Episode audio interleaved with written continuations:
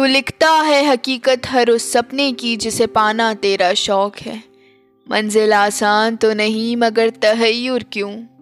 ये कोई किस्मत की बाजी नहीं, तेरे जुनून की दौड़ है।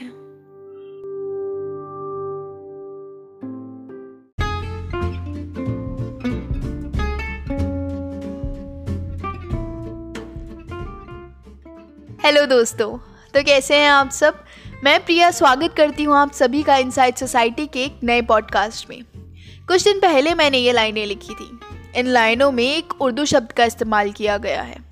तहैयुर, जिसका मतलब होता है आश्चर्य या अस्टॉनिशमेंट जिसको यहाँ रेफरेंस किसी गोल को अचीव करते वक्त जो दिक्कतें आती हैं, उन सभी दिक्कतों से होता आश्चर्य से दिया गया है। आप सभी की ज़िंदगी में भी कभी ना कभी कुछ तरह के अस्टॉनिशमेंट्स आते रहे होंगे। शायद किसी इंसान की वजह से या फिर खुद ज़िंदगी के पलटते पन्नों से। मैं भी आज एक ऐसी ही कहानी सुनाऊँगी जिसमें कई बार तहैयुर हुआ है। यानी कि आश्चर्य। कैसे? आइए सुनते हैं आज की कहानी, दिल और दिमाग।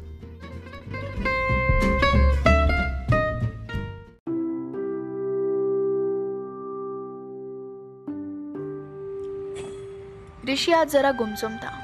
आसपास हो रही हलचल उसके कानों में शोरगुल करने में मानो नाकामयाब साबित हो रही हो। आते जाते लोग हज़ारों परेशानियों के साथ कैसे इतने खुश और बेपरवाह रह सकते हैं? क्या इन्हें डर नहीं लगता कि अगर जैसा सोचा है वैसा ना हुआ तो? कैसे कोई इतना बेपरवाह हो सकता है? या मैं ये मान लूँ कि इनकी ज़िंदगी में तकलीफ़ों के पहाड़ कभी बने ही नहीं? क्या किसी एक ही शख्स की किस्मत खराब होती है? ऐसे कई सवाल ऋषि के दिल और दिमाग में अब तक घर कर चुके थे।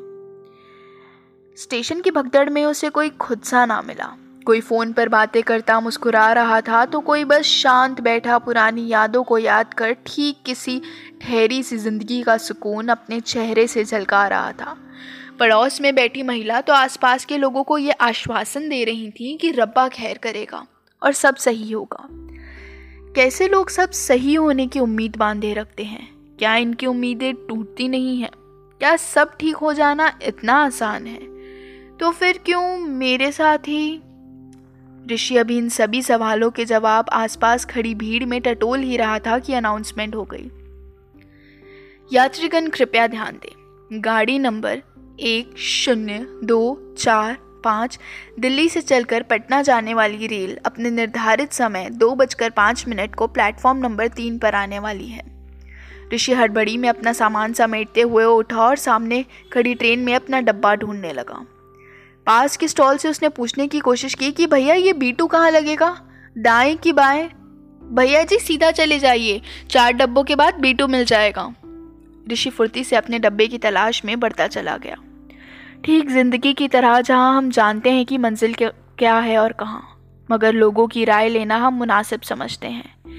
कई बार हमारी ये आदत हमें मंजिल तक पहुँचा देती है, या फिर एक नई मंजिल को हम तक। ऋषि अभी अपनी सीट पर जाकर बैठा ही था कि माँ का कॉल आ गया। हाँ माँ, क्या हुआ है? कब से कॉल कर रही हो? थोड़ा बिज़ी हूँ, कल बात करता हूँ। कहाँ है ऋषि तू? कल से बात नहीं हुई। तू ठीक तो है ना?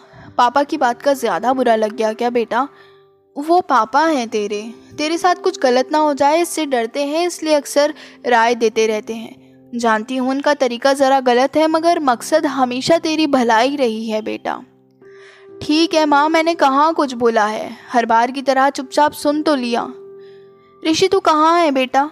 ये रेलवे स्टेशन जैसी आवाज़ें क्यों आ रही है? कहीं जा रहा है क्या? बताया भी नहीं।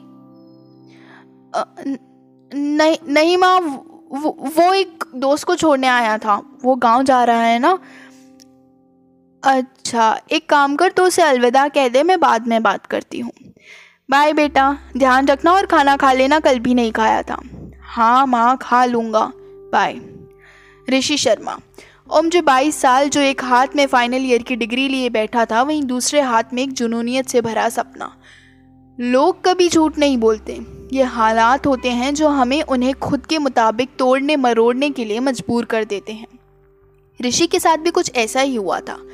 जो ऋषि आज तक माँ से एक बात नहीं छुपाता था, आज उसने अकेले पटना जाने की बात छुपा ली थी। सच है, इश्क और सपने आपसे कुछ भी करवा सकते हैं। और जब इश्क किसी मंजिल से हो तो तलबगार अक्सर लकीरें लांग ही देता है। चार साल पहले इंजीनियरिंग करने आए ऋषि का बस एक ही मकसद था।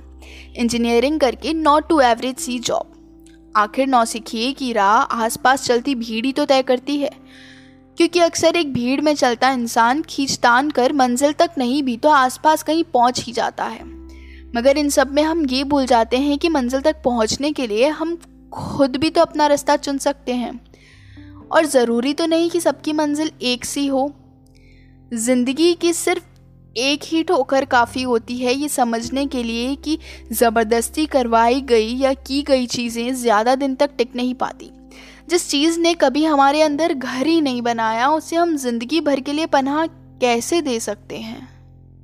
इंजीनियरिंग की दो साल गुजर जाने के बाद जब ऋषि गर्मियों की छुट्टियों में घर आया तो उसका अंदाज ज़रा अलग मालूम पड़ रहा था। रंगीन पैंट, रेशमदार शर्ट भिन्न भिन्न प्रकार के लॉकेट्स और न जाने क्या क्या ये क्या छोरी हो जैसे शौक पाल लिए लड़के ने? ये सब तुम्हें शोभा नहीं देता। जाओ तुरंत कपड़े बदल लो। ये आजकल के बच्चे ना जरा सी छूट दी नहीं कि जनाब अपनी मर्ज़ी के मालिक बने चले हैं। बाहर पढ़ने लिखने भेजा था, ये सब आवारा गर्दी करने नहीं। सादे बुशर पहनो और साधारण ज़िंदगी जियो। हमारे समय में ये सब पोशाकें काम वालों के यहाँ पहनी जाती थी।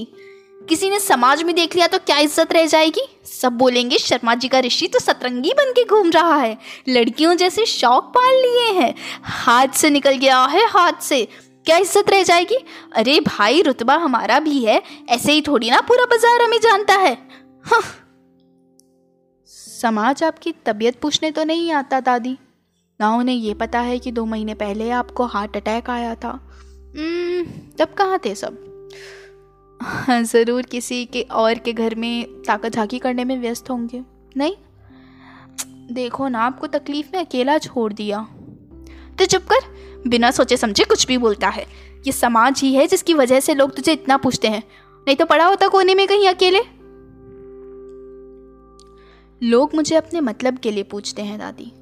और रही बात अलग थलग रहने की तो ऐसे लोग जिनकी सुबह किसी का घर बर्बाद करके और शाम किसी के सपने तोड़कर पूरी होती हो, वैसे लोगों के साथ मुझे नहीं रहना है। बेहतर होगा कि मैं अपनी ज़िंदगी अकेले ही बताऊँ।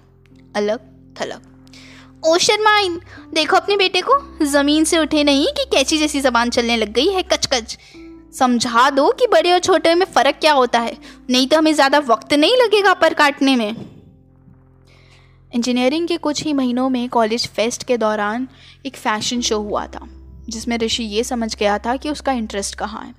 उसको फ़ैशन डिज़ाइनर बनना था, मगर ये घर वालों से कहना और उन्हें इसके लिए मनाना पॉसिबल नहीं था।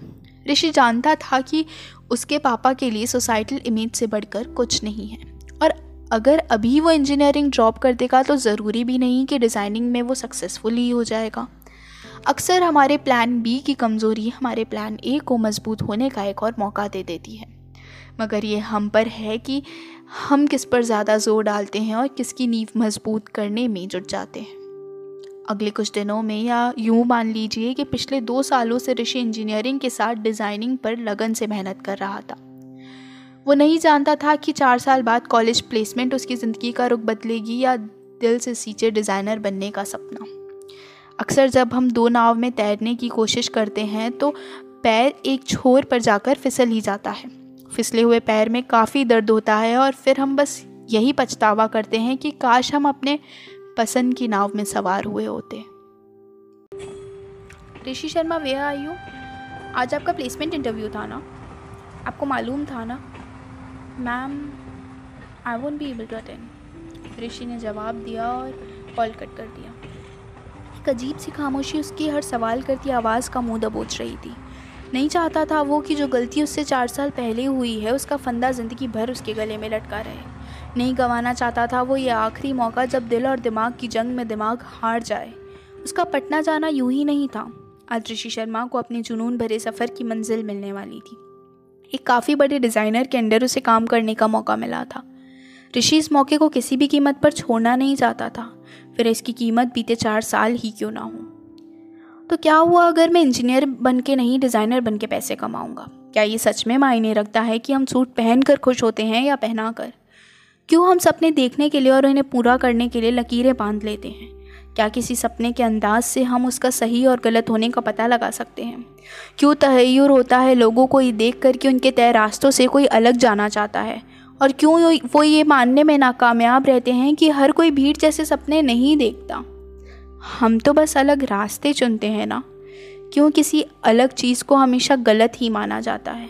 ये तो ज़रूरी नहीं कि हर तलबगार की तलब मैं खाने में जाकर ही पूरी हो। कई बार प्यास किसी मंजिल की भी तो हो सकती है।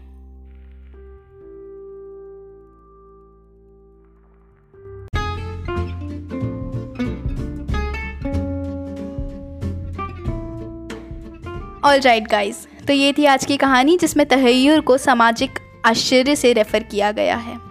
आप मुझे ये बताइएगा कि आपकी ज़िंदगी में ऐसी कौन सी चीज़ है जो आप दिमाग से नहीं, दिल से पाना चाहते हो। तो मिलते हैं अगले हफ़्ते एक नई कहानी के साथ। तब तक के लिए अलविदा।